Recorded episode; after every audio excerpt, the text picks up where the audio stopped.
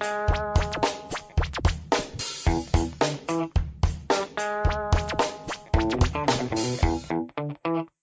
morning, good evening, good afternoon. Welcome to a special edition of the Baby Bowl podcast here on the Fantasy Impact Today Network. I am one of your hosts, Wes Easley at Loafin' It over on Twitter. Do not forget to follow the show, please, at FI Today with a little underscore over there on Twitter as well. We support a lot of different content that is out there on the fantasy, you know, Twitterverse that's out there. And also, please, a five star, like this show, review on the show, write all those things you can on whatever listening platform you like to listen to this show on. And I have with me tonight the daddy of the baby bowl. Of course, I have with me Rob Norton at Norton0723 over there on Twitter. How you doing tonight, Rob? I'm doing great. How are you doing, Wes? I'm doing fine. I've always thought of like introducing you. uh, You remember that show with with like Rob with Mary Tyler Moore? How she did it? I, I can't do it. I can't quite get that Mary Tyler Moore voice. The Dick Van Dyke Show. Uh, You're way too young for that, aren't you, young man? I am. I was gonna say you're you're you're uh, way past me on that one. So yeah, it's it's uh, it was before my time. I actually had a little. I'm whispering now because my wife is somewhere in the house. I, Mary Tyler Moore was like my first crush. Okay, It- she was my first crush.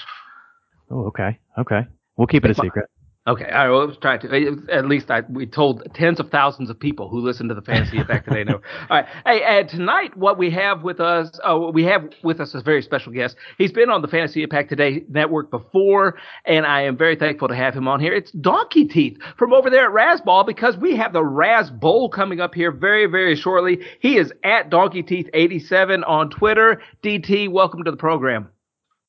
Hey, thanks for having me on, guys. I don't know if I'm really comfortable with uh, doing this show, keeping the secret from Wes's wife about Mary Tyler Moore. um, but hey, we'll see how it goes. I think we'll be fine. She she she doesn't like sports at all. She definitely hates fantasy sports because of course her husband likes it. So I mean, we just we we we are completely incognito right now. So we'll be we'll be absolutely fine. Hey, uh, uh DT, I got some questions to ask you about Razzball because if people go over there to the Razzball site, they can see a plethora of things over there. And I was over there not long ago, and and your site was actually one of the first. I say your site, the the site that you work with, was actually one of the first sites I ever, I think, frequented whenever I was a young fantasy enthusiast, which wasn't that long ago for me. And and I loved how you guys kept it lighthearted over there. How you know eh, from your handles to your cartoonish kind of characters and and to your articles as well. You guys seem to have a lot of fun over there at Razzball. Uh, yeah, appreciate that. That's uh, I mean, if we're not having fun, what are we doing, right, Wes?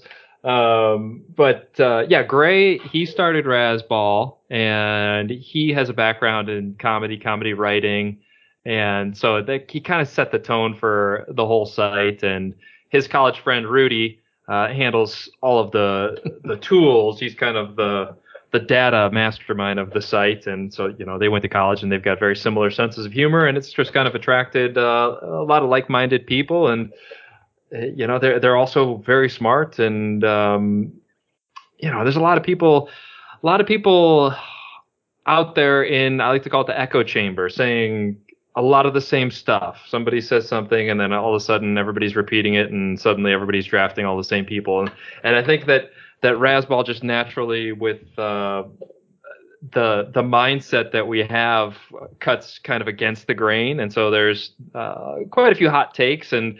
Our, our rankings typically aren't what you see when you go to you know dive into like a consensus ranking, which I enjoy. I like I like being different, and I like go you know, you know putting something out there that, that I think is a little bit more free thinking. yeah, well, it is definitely free thinking, and one of the reasons why I brought you out here is because you have posted your wide receiver rankings recently, and Rob Norton has also done the same thing for him as as well. Posted both of your wide receiver rankings. I've taken the top twenty of what what you both have put out there, and, and yes, DT, we're going to get to this a little bit later on in the show. But you definitely are a little bit different in some of your rankings. I I I don't want to say it's clickbait, DT, because I know you think outside of the box. Anybody like you thinks outside of the box, and I actually, I love who you have at number one. I just, I love who you have at number one, and I loved how you guys at Razzball, and I, I got to get back to this just a little bit. You guys just don't take the fantasy sport or sports all that serious. And Rob, you know me. I take things a little bit serious. And and and I've calmed down a lot, Rob, over the years. But I'm telling you, at first, whenever I started playing fantasy sports, I used to get so irate when a trade would go through and it wasn't mine. You know what I mean? Did, did, did you got that guy in leagues? I would I would just get so mad if I couldn't veto it or something. I would get mad. I, I was always thinking that people were up to no good. Yeah, I, I don't I can't blame you. I was kind of like that too. You know, early on, I was, you know, even though I do take it like seriously and, and try to do do my best and things like that, I've definitely calmed down over the years. I used to get so so upset if like someone was had different rankings than mine or you know challenged me on this or challenged me on that and you know the trades would wouldn't wouldn't be going through and I would say oh that's an unfair trade this this and that but yeah that's that's uh that was that was a long time ago so um I, I can definitely get where you're coming from Wes. Yeah, and one of the things that you guys have over there that I have frequented over the years, DT, is a trade analyzer. I did that for baseball. I think I think it's active for football as well.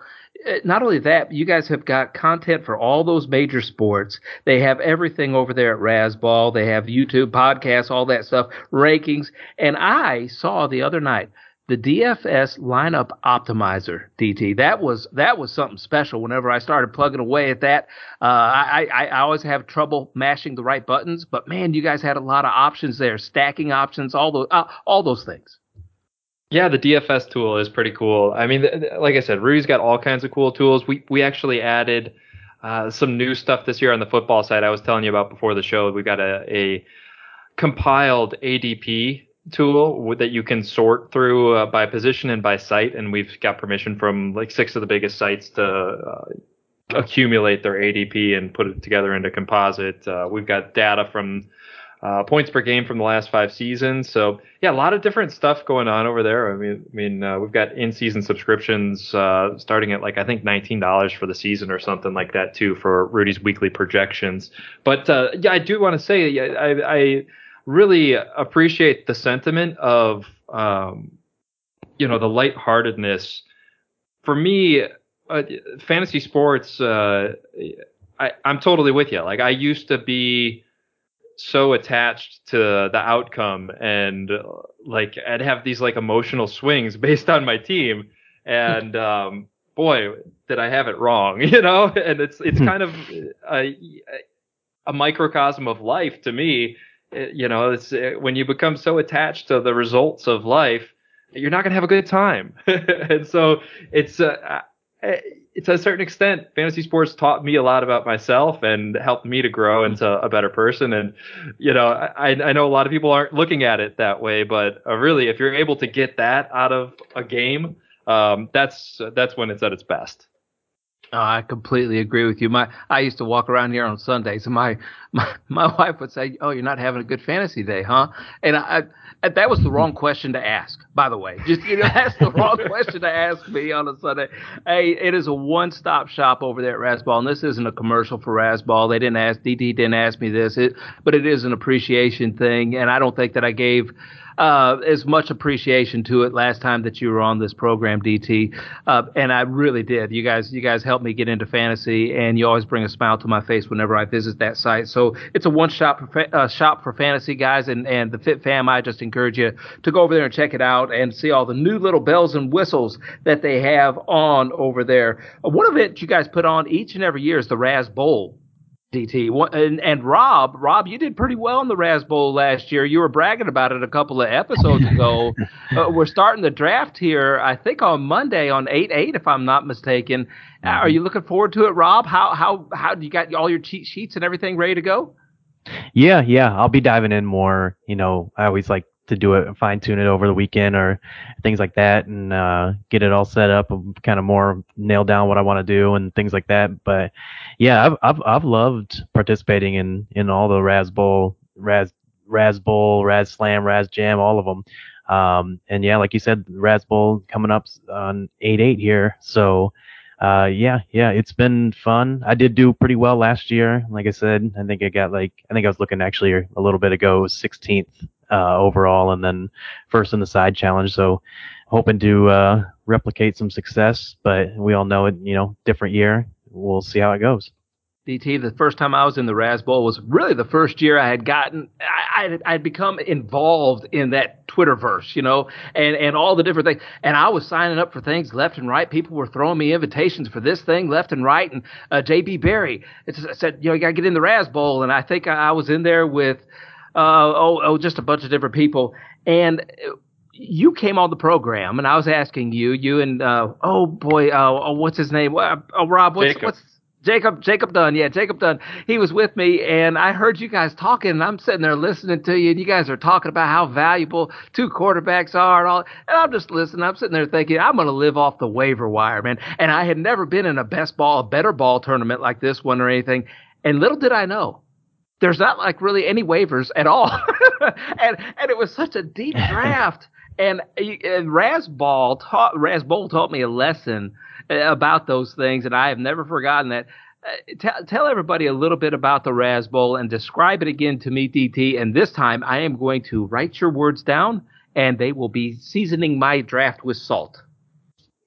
So, yeah, you know, I guess it goes back. What is this year? This is year four. It's Raz Bowl four. Uh, so I guess it goes back five years. Um, when I, I must have been the first season I played in the Scott Fish Bowl, and I looked at all the hype around Scott Fish Bowl, and I saw like myself how excited I was, and like I was just on pins and needles seeing if I could get an invitation, and again like very attached to to getting into this thing, and I was like, man.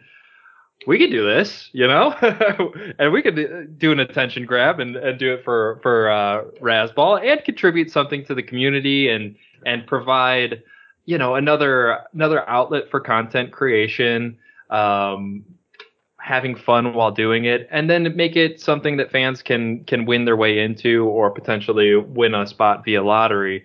Uh, so I pitched this idea, and you know the feedback I got is like, ah, well, we've all got so many leagues. You know, do we want to add another league? Yeah. And I yeah, we're all the same, right? It's like I can just keep accumulating leagues. They're blast drafting them, but then in seasons just like forget about them. So we came up with the idea to structure this in a way that it's super low maintenance and it's going to be tough for all the big names in the industry to blow us off because it's essentially best ball. But we added a wrinkle because the you know the downside to a best ball league, your traditional best ball, you draft your team and you've got your team for the season. There's no pickups, so if you get a few injuries, you know you got these dead spots on your team and they're just sitting there and you totally forget about it. So we added yeah. just a little wrinkle of management to it. You get ten dollars of a free agent acquisition budget, and you can use those ten dollars any way you want. You can spend it on one player, or you can spend it on 10 one dollar players.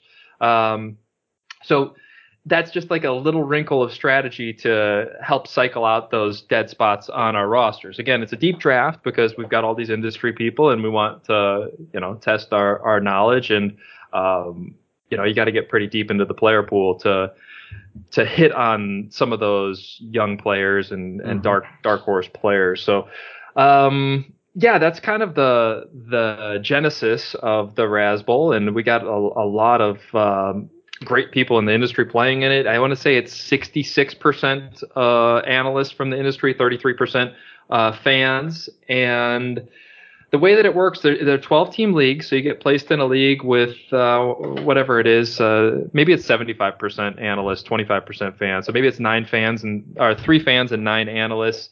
And you play in your league for the first 10 weeks, I think it is now. It changed with the adding of the 17th uh, week to right, the season. Right. Yeah, wrinkles all the time. Right. so I think it's 10 weeks this regular season lasts, and the top half of the league advances onto kind of a wacky playoff format. So the first 10 weeks is straight best ball, except you can spend your $10 worth of free agent budget. And then the top half of the league advances. The top three advance into kind of a championship bracket. The next three advance into a consolation bracket, but they can, through the next few weeks, they can win their way into the championship bracket. And there's cut oh. lines. Um, and then the bottom half of the league, the bottom six, half of each 12 team league just gets cut out and they're done. You don't have to worry about it. So it's only like if you drafted a good team, uh, then you worry about the playoffs. And if you drafted a bad team, well, don't worry about it. You can just pretend like it never happened. And um, it goes until uh, week 14, I want to say. There's the final round, and I think it, we, our cut line goes down to the final 10 teams for that championship week, and then uh, top team wins. And there's a trophy and uh, shirts for prizes from RotoWire, uh, all that good stuff. So I think I did a decent job explaining something that is pretty darn complicated until you play it. Once you play it, it's not that it's not as crazy as it sounds, right? I, I have Rob here to help me throughout the season, so I, I I'm not worried about it at all anymore. I still haven't. I don't know that I've figured out how to pick up somebody off of waivers on uh, NFC site yet. I, I don't know if I figured that out over the last couple of years. I'm trying. I'm trying though. Trust me, I'm trying. Uh, but Rob can help me out with that this year. I did pick up one of those cool shirts though with the Tecmo Bowl. Uh, and and the Raz Bowl on it. I, I got one of those. I, I asked my wife to give me one of those, so she did. I bought two. Oh well, uh, yeah. Well, yeah, I should have because my daughter is going to claim that red shirt. right, exactly. My, yeah, that's there's no doubt about that. I love what you said about trying to make it a little bit different. That's what Rob did too with the Baby Bowl. I don't know if you've ever heard of the Baby Bowl or not yet, DT, but uh, uh, Rob does a great job explaining what the Baby Bowl is. I do a terrible job at it, but it is, um, you know, it's it's a new kind of league where you don't have to necessarily set a lineup every single week. You just I, it, it's an easy setup for me uh, each and every week just to plug it in there real quick because I I do I spend so much time on DFS stuff that it seems like the Baby Bowl just goes right along with DFS. Rob, tell tell tell DT about that one.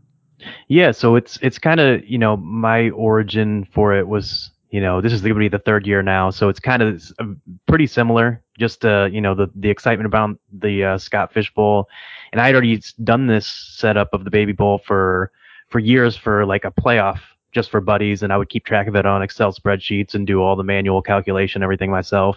So um, I decided to take it to Twitter then and implement the charity aspect. So basically, half the money goes to charity, half the money goes to prize pools. You get a you know a weekly high score gets a gets a one percent of the prize pool, and then there's breakdowns depending on how many people we get. But ultimately, you know, it's the other thing I thought of too was, you know, the same thing. We, we all have so many leagues. How am I going to make this appealing to where people, you know, aren't aren't going to want to turn it down because it's not very much weekly maintenance. Well, what it is is basically it's a one and done style uh, league where you set a new uh, lineup every week, sort of like D- DFS, but without the salaries. So you can pick any players you want. The twist is that once you've used a player once, you can't use them again for the rest of the season. So if you use McCaffrey in week one, you cannot use him the rest of the year. And so obviously as the year goes on, your, your roster or your player pool thins out every single week. And so it's, it does, like, like Wes said, you know, it does supplement kind of a DFS. It is very DFS like. And the, the easy part about the weekly maintenance is, you know, there's no waivers, no FAAB, no trading nothing like that.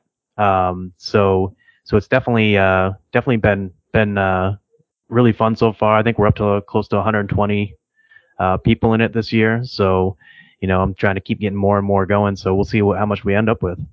No leagues, no divisions or anything. I like it because it breaks up the monotony of the season. It's like a, it, it, it, I don't know what it does. It comforts my mind, Rob. I don't know why the Baby Bowl does that, but it comforts my mind. DT, and we hope you can join us uh, in the Baby Bowl at some point this year. But we got to get into football, guys, and I, we got to get in the wide receiver rankings. But before we do that, can we cover a little bit of NFL news and notes? I, I, I love going over news and notes because it always makes sure that I remember things. I told you, DT, before the show, when you're 50 years old, you forget everything. Uh, you just forget everything. And I got to go back over these news and notes just to make sure I remember some stuff.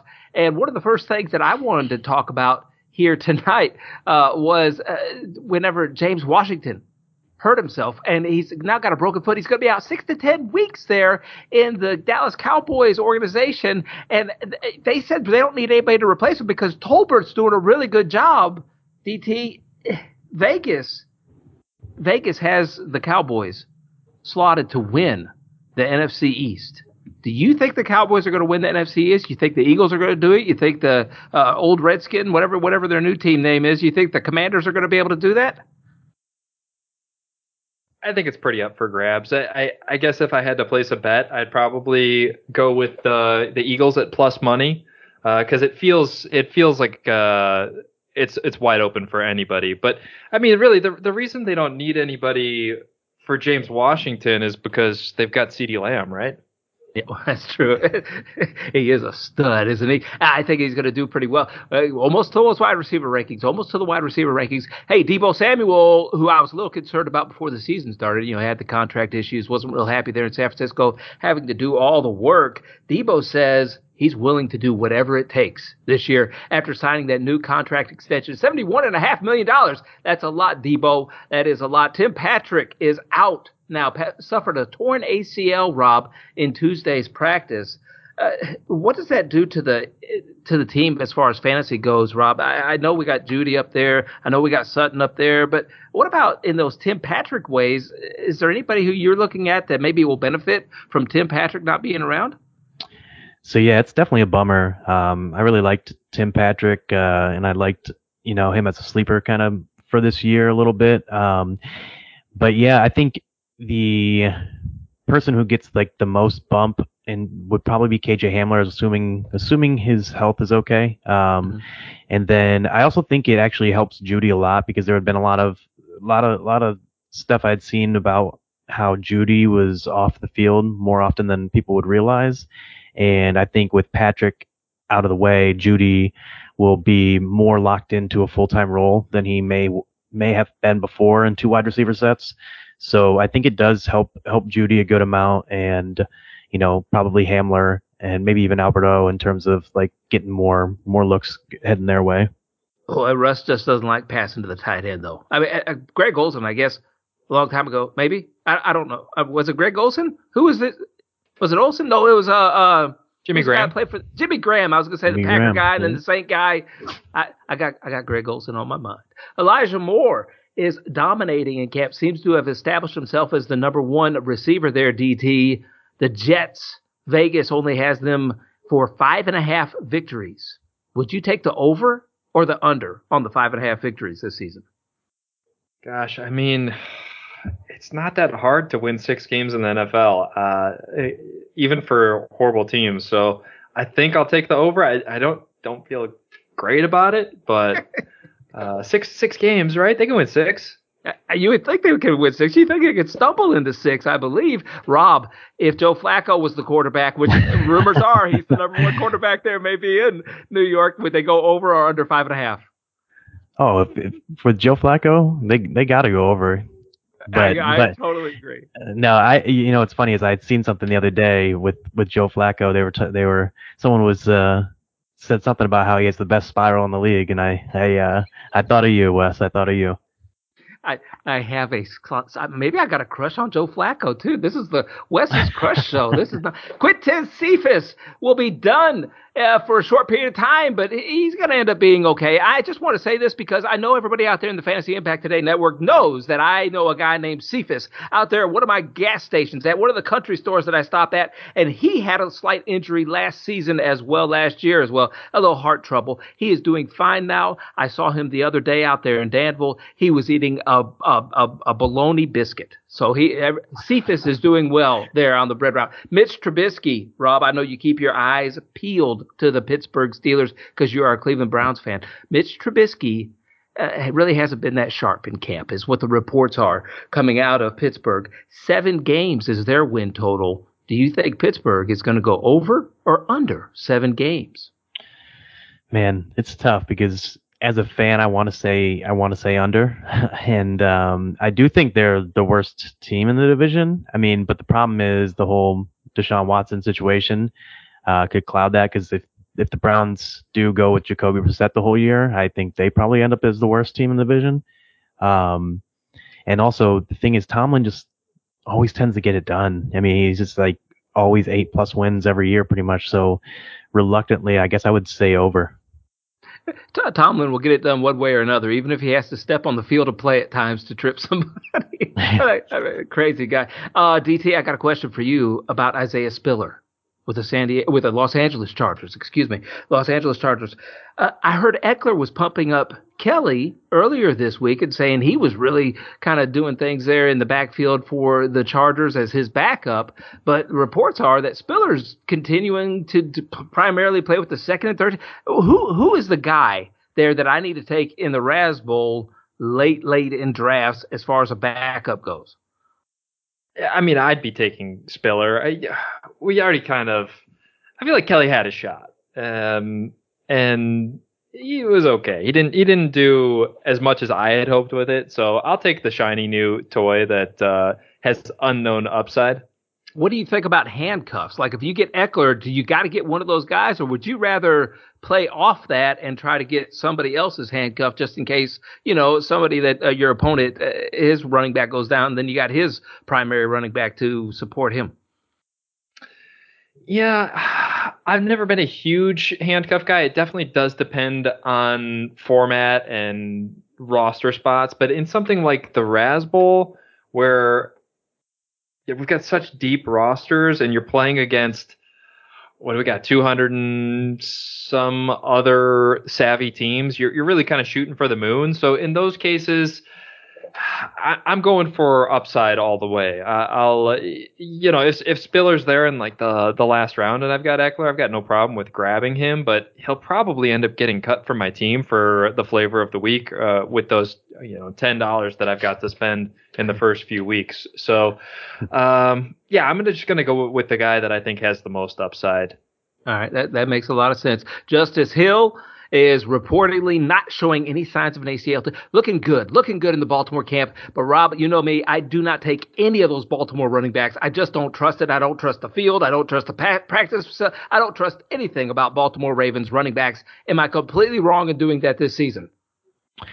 Um, I don't know. I go back and forth on the Ravens. I, I kind of like them less in full PPR formats just because Lamar, we've seen with like running quarterbacks like Lamar, they don't throw to the running back as much. So um, I kind of am always like generally more down on on Dobbins, for example, than than most people are um, in a full PPR format. So I don't have an issue with kind of fading it, especially you know all those guys are coming off injuries basically. So you know um, it's it's tough to say, and they're probably all going to split. They're not not many of them. Dobbins might get a little bit more pass work than the others, so I don't have an, a, a problem uh, fading them. Uh, yeah, they're all going to split their ACLs again, Rob. Don't take any Baltimore Ravens running backs. That's my word of advice. DT, did, have you heard about David Montgomery? David Montgomery is taking reps on special teams. I know you're up there in the Chicago area, back in my own old, old hometown. Uh, uh, is everybody just irate about this? What are they thinking about David Montgomery on special teams? And how does this affect Khalil Herbert, who is a wonderful sleeper running back in my leagues? Right, Herbert is one of those guys that I am looking to to draft in those mid to late rounds of the Raz Bowl. I think that that he he does have some really nice up and it, you know the benefit. I guess to first answer your question, I have no I have no idea what the heck uh, this David Montgomery special teams business is about. Um, don't ask me, but. Uh, I do. I really do like Khalil Herbert, and the benefit to these best ball formats is a guy like Herbert, he's probably going to have a few weeks that he goes off for, you know, a, a touchdown and 100 yards maybe, or maybe he sneaks into the end zone twice. And in a normal league, you wouldn't have started him, but in a best ball league, he sneaks into your lineup because you don't have to you don't have to choose that lineup beforehand and, and guess who's going to do well each week, right? No, that that is good, and that's one of the things we like about Baby Bowl too. Especially when like a running back goes down or something like that, you can stick the the backup running back in there, and everybody, it's just about everybody does. I always get burned whenever I do it. I don't know, I, but it seems like everybody else is successful. I just picked the wrong backup running backs, probably is what it is. Rob, how do I say this name? You know, I'm not going to get this name right. Isiah Pacheco, is that right? And uh, running back for Kansas City. I think that's right. I think you nailed it. He's a hockey player. Uh, running backs aren't named Pacheco. That's a hockey player. Uh, but he's been lighting it up in Chiefs camp, uh, which sounds really good. And I, the other news that I love out of the Tennessee camp is that Robert Woods looks totally back to normal. Rob, we, we were talking about how Tennessee didn't have any any wide receivers. You you don't have, uh, and neither do you, DT. You don't have Robert Woods anywhere, you guys, in, in this top twenty. How does this affect? How does this news affect your rankings, Rob? Any? Not too much. I kind of expected him to be be kind of back. He's like a you know he's I, I'm torn because I don't really I've always liked Robert Woods and I don't like the shift from the Rams offense to the Titans offense. But at the same time, he's also not behind Cooper Kupp anymore. So there is some plus to it. Um, he is, like you said, coming off the major injury, but he it sounds like he's he's looking good. So we'll see how that goes. And uh, you know they have Treylon Burks there, which I I still would prefer Treylon over Woods at this point. Um, so I mean I guess it could change. Um, I don't mind taking either one though at, at their ADP. I think they're they're both uh, late enough that it makes sense. Okay, DT, I got one last question for you here. Javonte Yes, Williams, sir. Melvin Gordon in Denver. Uh, how's that split going to go? Because Javonte Williams is taking all the work. Uh, it looks like the first six, seven days in camp, he's working with the first team and stuff. How, how do you think that this split's going to go? Hmm, I, I love Javonte Williams. I'm a huge Javonte Williams fan. I've got him ranked uh, very high. I think I've got him at like number seven. So, you know, I think I think Melvin Gordon's going to be a pest to us Javonte Williams uh, truthers, I guess you could call me. Uh, but I, I do think it ends up being, you know, 60-40 Javonte, maybe even 65-35, which could be totally wrong. You know, uh, teams uh, have a tendency to to lean more on the the veterans than I would like, but I I just think what we saw from Javonte last year was pretty special, and I, I think it's undeniable at this stage in Melvin Gordon's career when you see the two next to each other. It's like the ball has just got to go to Javonte when when it matters. So that's the way that I see it playing out. Not 100% confident in it, but I'm confident enough to uh, spend a back back end first round pick on Javonte or early round early second round pick. Ooh, you are liking that. Hey, that is my friend DT. That's what I call him over there. DT. I call him my friend at Donkey Teeth 87 over on Twitter. Make sure you check him out, and don't forget to check out all the Razzball articles that he has up there. Uh, he he he has some running back rankings that are up there. He has some wide receiver articles, and you will really love it if you love lighthearted fantasy football stuff.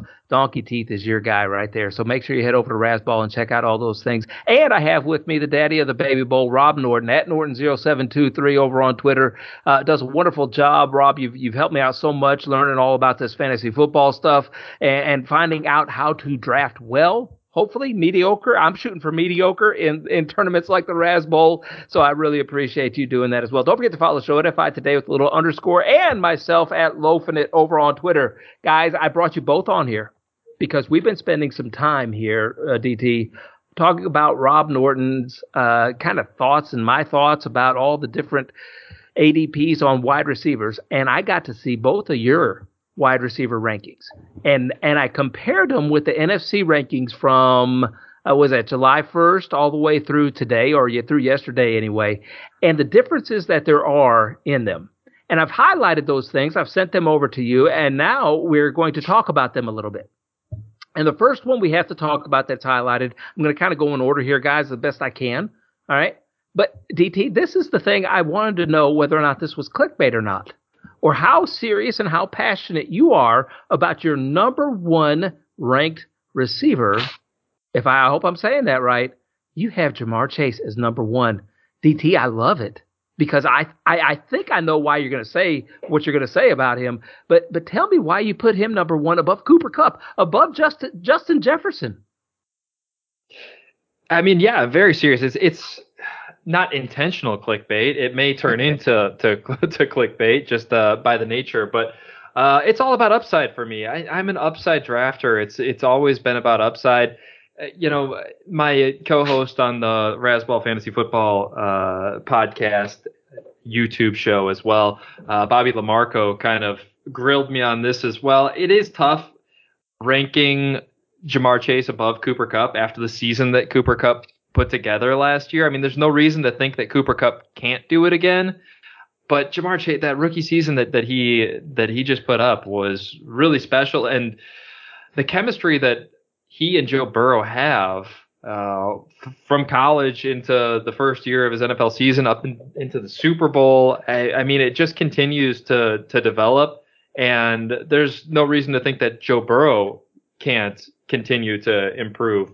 So, you know, it, it feels uh, a little bit. I don't know. I don't know what the the right word is. Like I, I I'm fine with ranking Cooper Kupp number one. to be honest. I think mm-hmm. that Rob's ranking of Justin Jefferson at number one is just as hot of a take as my Ja'Marr Chase ranking. I've heard his before. I'm not that impressed, you know. no, no, I, and I know he likes. I I love yours.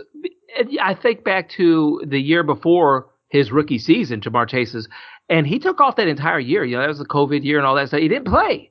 And so he comes kind of off the field, off the streets, and he's and he's playing last year for Cincinnati. Game speed has got to be such a huge thing whenever you're talking about NFL players going from a collegiate level to the NFL level, let alone somebody who's just been playing Madden. You know, I mean that that had to be such a huge and the acclimation process for him to get back into game shape, to get back into field shape, NFL conditioning, and and then you're talking about Joe Burrow as well having the injury concerns that he had going into last season, those things are kind of all of them are just just by the wayside now, and now they can build up. You, you look at his targets, you look at his receptions, it, they have such room for growth. I, I, Rob, you remember me a couple of weeks ago? I said, man, he he has the biggest shot at becoming the number one receiver to me, and you talked me out of it because you said Justin Jefferson did. Tell DT why you got Justin Jefferson number one. For me, it's more of basically it's it's almost essentially Jefferson's done it twice and and Chase has done it once. Um, I love both. I mean, I have them basically all three of those guys in the like true elite tier.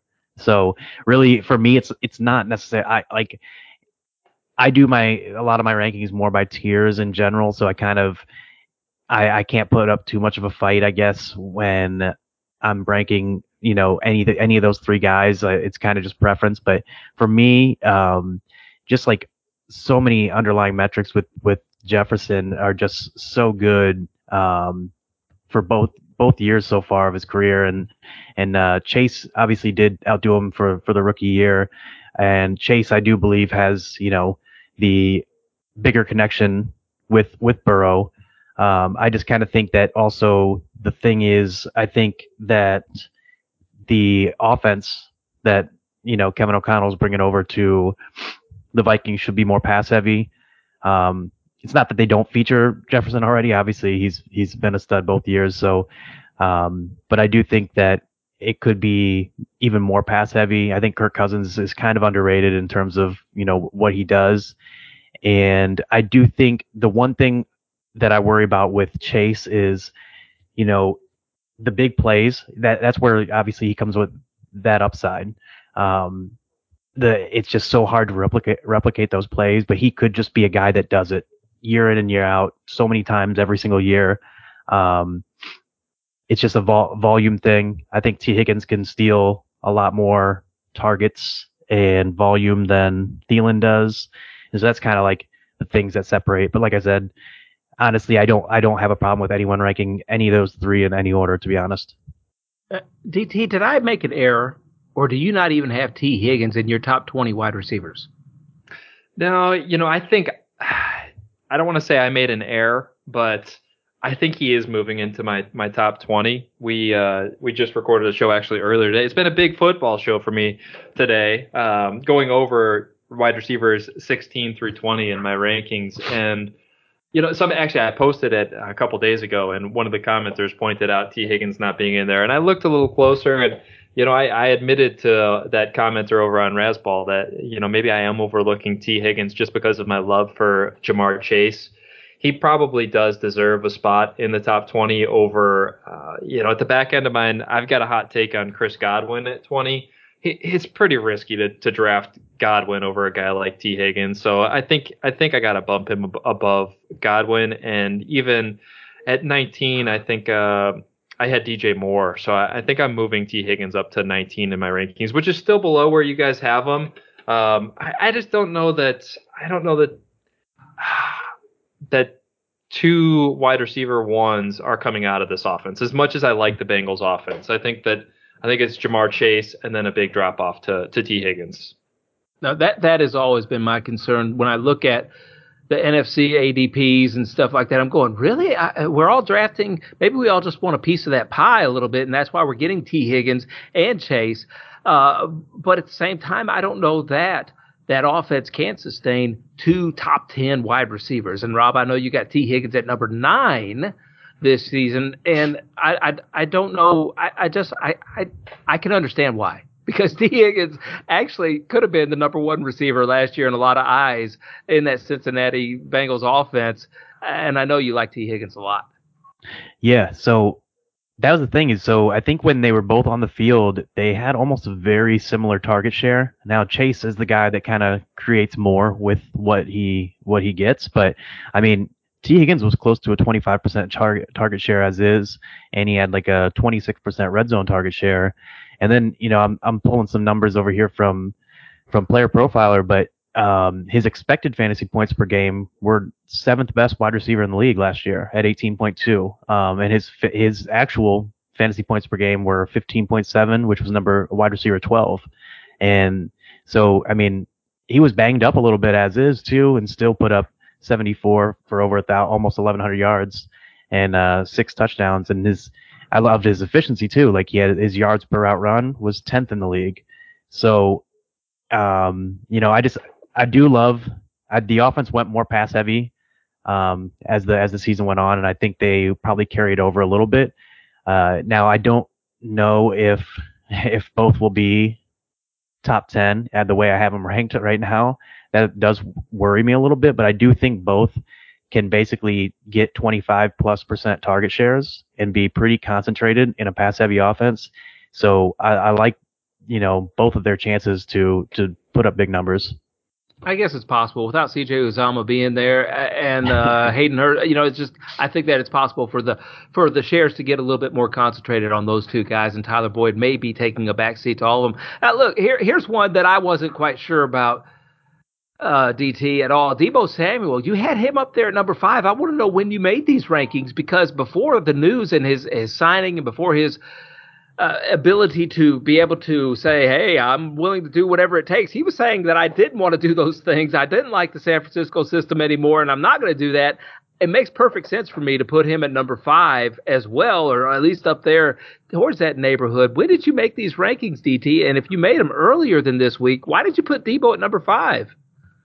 Yeah, I want to say maybe 10 days ago I released that top 10. Um, but uh, yeah, I mean, my thesis on Deebo was always like, you can't put the genie back in the bottle. You can't put the toothpaste back in uh, in the container. You know, we've seen it. Like we we've seen his versatility. Anywhere that he lands, they're gonna want that out of him. I mean, why wouldn't he give that either? It only increases his value, right? So I don't know. I just uh, don't don't buy that he's not going to be used in in that kind of versatile manner wherever he landed.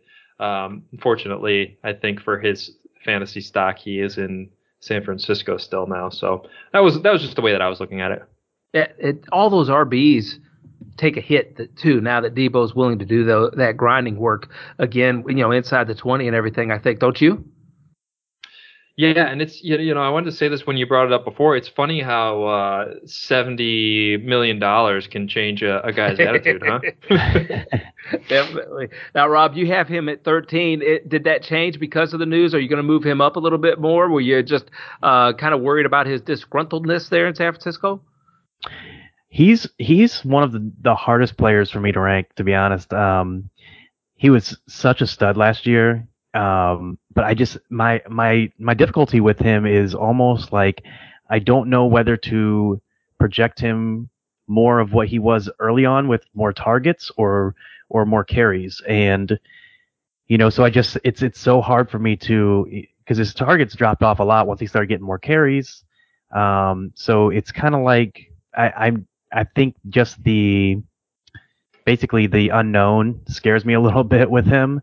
Um, that being said, I do have him like in a tier of basically wide receiver seven to wide receiver thirteen, and I do have him at thirteen. Um, so I could move him up a little bit um, and not have an issue. It's just hard because I feel like there's so many good wide receivers. It's it's hard to differentiate them, and and uh, you know like the guys I have right ahead of him, like AJ Brown, DJ Moore, um, Keenan Allen, Tee Higgins, Tyreek, Mike Evans. Those are the guys I have in the same tier, and like I just really like all those guys, so um, it's hard for me to really move them up too much. NFFC ADP has Keenan Allen at number 10. And and I love in best ball drafts, and I've said it once or twice here on the Fantasy Impact Today network. Getting Khalil Herbert or getting Khalil Herbert, I got Bears on my mind. Getting Herbert, uh, Justin Herbert, and then going ahead and getting Keenan Allen, if I can, and if not, then I'm willing to wait around for Mike Williams. But I got to make sure I get one of those two to kind of do a stacking option in some best ball tournaments. But but DT, your your rankings kind of make it look like I'm crazy for taking Keenan Allen as early as number 10 or in that second round for me because you have him ranked as the 18th wide receiver and then you got Mike Williams as ninth. Uh, what do you see different there than I am?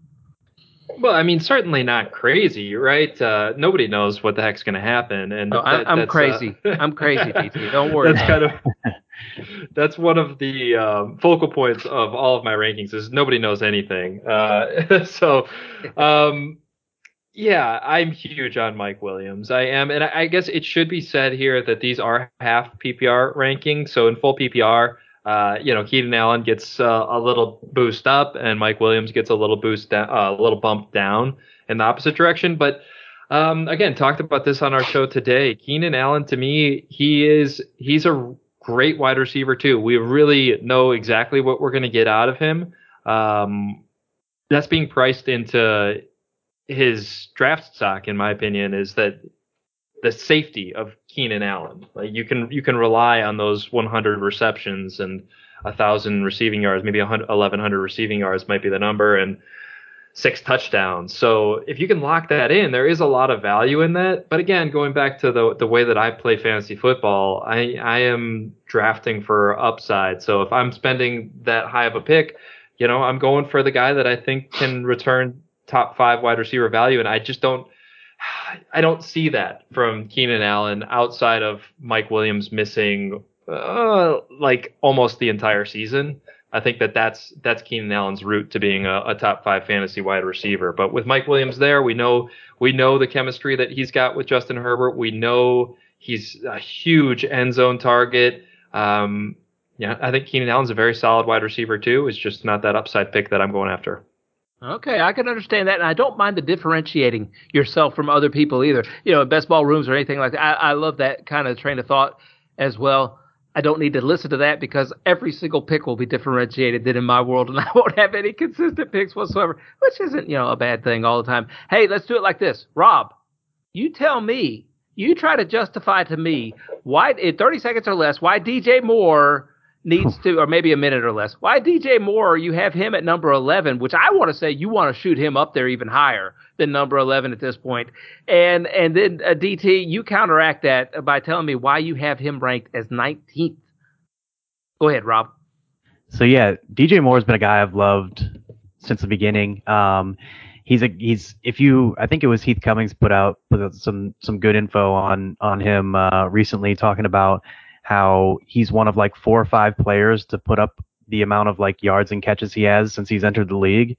Um, his age adjusted numbers are are crazy. I know the big downfall with him is the touchdown scoring because he's been like four touchdowns every year um, for the last three years in a row. But I mean, I think Darnold threw nine touchdowns or something like that last year. It, I mean, it was it was it was bad. So I'm I've never been a you know even though I'm a Browns fan I've never been a huge Baker guy but at the same time Baker's been about average a little bit above average in terms of like EPA per play as well as um, as well as touchdown percentage.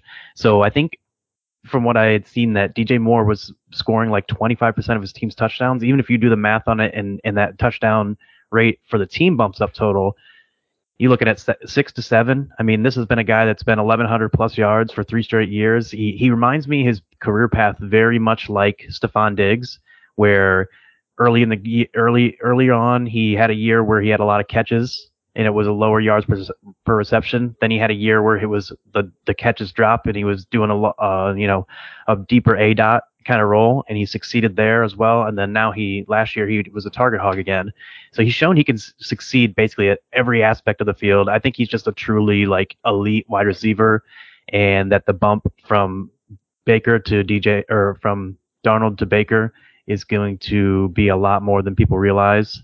And I think it's going to be a big. That's your minute. That's your minute. That's your minute. All right. Uh, uh, go, uh, DT, your turn next. Uh, tell me why you have him ranked so low. You have about a minute. Uh, yeah, so I guess I don't look at it as quote so low. A lot of these rankings, it's like ah, I had DJ Moore probably three or four spots higher, and as I'm looking at things and moving players around, this is where he ends up. Um, I tried to spin the narrative in my mind, like so. DJ Moore has never caught more than four touchdowns in his career, which is kind of shocking for the volume that he's had. Granted, he hasn't had a great quarterback, but um, I try to spin the narrative in my mind as I was putting these rankings out. Well, okay, things are going to change with Baker Mayfield, yada yada yada. Everything Rob just said. I hope it's true. I really do like DJ Moore. I think he's got huge upside. But then I, you know, I go look. I'm like, well, what has Jarvis Landry done? Because DJ Moore and Jarvis Landry, they're not that far apart. I do think that DJ Moore is uh, a little bit more talented. He's younger, um, but Jarvis Landry, he just like two touchdowns last year. Uh, he only played 12 games, but three touchdowns the year before that in 15 games four touchdowns in 2018 with Baker Mayfield in 16 games. You know, he had 1,100 yards and six touchdowns in, in 2019. So I, I feel like that's kind of the expected outcome for DJ Moore, which ends up being pretty much Keenan Allen. So again, I, I feel like the upside could be there, but I'm not betting on it. Right under a minute. You did that. DJ. Good job. Good job. Uh, I am siding. I I got to side with Rob. I got to side with Rob. I think there are bigger things there uh, for DJ Moore in Carolina with Baker as the quarterback. I, I am going. But I did it in words. under a minute. Well, you may get minute, so. you got bonus points. You got bonus points. Hey, uh, there's two more that I want to cover uh, just kind of quickly here, and let's do the same thing, but let's flip it up. DK Metcalf, DT, you have him ranked number seven. Uh, tell me why in a minute or less. Oh, gosh, I've always been a DK Metcalf sucker, and I didn't realize how high I had him above consensus until um, you know, I had I had it all laid out there, and then I went and looked at ADPs, and I was like, wow, I am crazy apparently. But um, I think DK Metcalf can do it with anybody. Uh, I, I, just, um, I guess I should start by saying I actually like Geno Smith. Uh, I liked what we saw from Geno Smith last year. I think he's a, a different quarterback than he was back in the Jets days, which, um, you know, people probably think that sounds crazy, but uh, I watched those games pretty close. He, he really did impress me last year. Obviously, he's impressed Pete Carroll. Uh, I think that was a big part of the reason they were willing to. Uh, let go of Russell Wilson. So I, I, I think that DK Mac, I mean, he's he's a really special player. We know how athletically gifted he is, and I think uh, no matter who's throwing it to him, he can be a high end wide receiver too, and that upside of the best receiver in the league is still there. It must be something in the water that we drink in Chicago, Rob, because uh, uh, you know I like Geno Smith as well. So yes, DT, you are crazy if you're thinking along the same lines as me. Rob, tell me why in a minute or less you have DK all the way down at 28 instead of way up there in the top 10.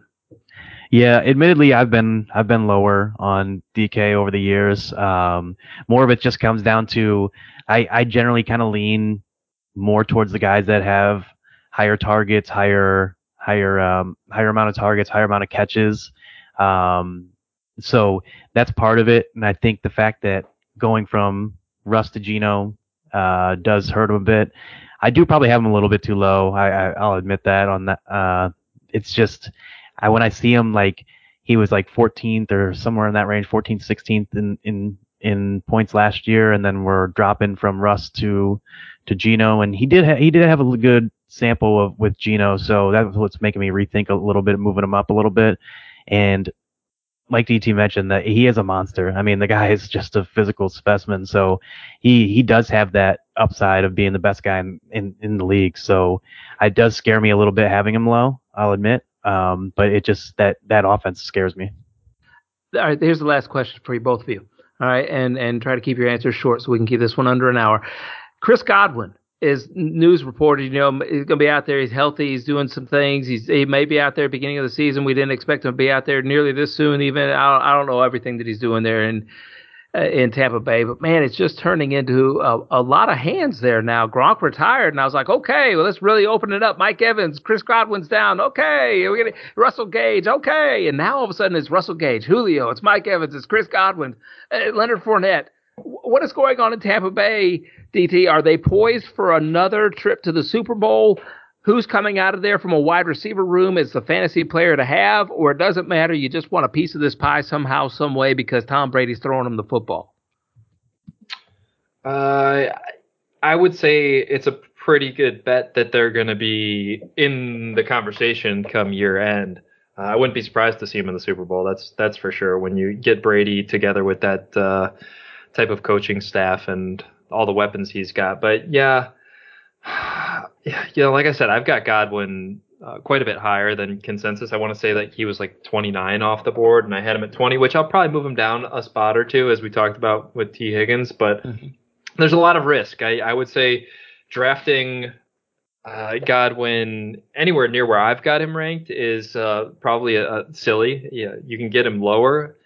Um, it, it the, the safe play might just be cross him off your board. All these fake doctors out there on Twitter are uh, saying that that uh, they're rushing him along and this is not going to end well. We'll see. I, I, mean, I again like DK Metcalf. I've always been a big Godwin fan, so there might be a little bit of bias in this ranking. I, have always liked him more than Mike Evans. Mike Evans is. Um, a little bit boomer bust. You know, there's those frustrating. He'll have the monster weeks and those frustrating weeks, which is great for best ball format. But in your standard home league, you know it uh, it can be it can be tough when you get one of those goose eggs or you know one catch for three yards from Mike Evans. So I think I, I might just avoid this this offense. I if, I think Fournette's at a, a decent uh, decent price right now. I guess I'm probably up for my prime minute. Oh, uh, you know, you did fine. You did fine. Yeah, no, Fournette is at a decent price. And Rob, you got anything to add to what DT said there? Yeah, so Godwin is a guy I have him super low. He's pretty much I mean, basically almost off my board. Essentially, just the thing about him is like I, the thing that's I hate it too because I Godwin. I've been the same way. I've always had Godwin above Mike Evans, and the only reason I have Edwin's or Evans so high this year is because I have Godwin so low, and it's just the fact that he. I don't think he even had surgery from the, for that ACL until January. So, you know, a nine month post rehab um, would be October 3rd. And I don't think they're going to try to rush him to be into the game before nine month because before nine month you can have a you know a really really high risk of re-injury and there's no reason for them to have him rush back to play the first couple weeks of the season when they are have eyes on a Super Bowl run. So to me, I don't think uh, that we really even see him play much, if at all, until October sometime. I'm also the type of person that I really avoid currently injured players, especially guys that are coming off of like major injuries. Um, he won't even be full year removed until after the year's over. So it's kind of a thing where it's just like I don't think he's going to be his full self, even like when he after he comes back. Um, so it's kind of just there's just a, a, ton of risk with him, um, and I'm I'm rooting for him because I love the guy. I have him in a bunch of dynasty leagues too, so I hope I hope he he uh, comes back. But most mostly what I'm doing is I'm kind of fading him in redraft, um, fading him any any dynasty startups currently, um, and buying back in next year. That was the daddy of the Baby Bowl, Rob Norton, at Norton0723 over on Twitter. He is releasing wide receiver rankings each and every day. All of his different tiers that he was talking about there. He's releasing those cool little graphics with the nice little pretty pictures and all the nice, wonderful colors that he knows I like. He's releasing those every day. As at Norton0723 over there on Twitter. You can also look at the pinned tweet that he has up there about the Baby Bowl. And please go ahead and join the Baby Bowl. We always do love having the numbers grow because it is your baby bowl as much as it is our baby bowl.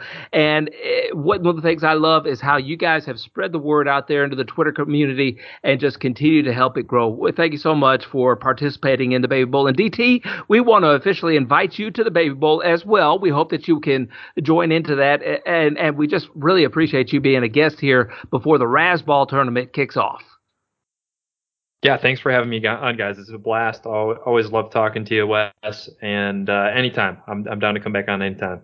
Hey, Fit Fam, make sure you go over there and check out Razzball. They got everything that you need over there. One stop shop for all your fantasy needs. And I, and I, really like that optimizer. Don't forget to follow Donkey Teeth as well over on Twitter at Donkey Teeth87. You can follow me as well at Loafing It over on Twitter. Don't forget to follow the show at FI Today with a little underscore. Make sure you leave a review. Make sure you write a comment on whatever listening platform you like to listen to the show on. But more importantly than all that, Fit Fam, as always, we want to encourage you to find a way to make a positive impact in somebody's life today.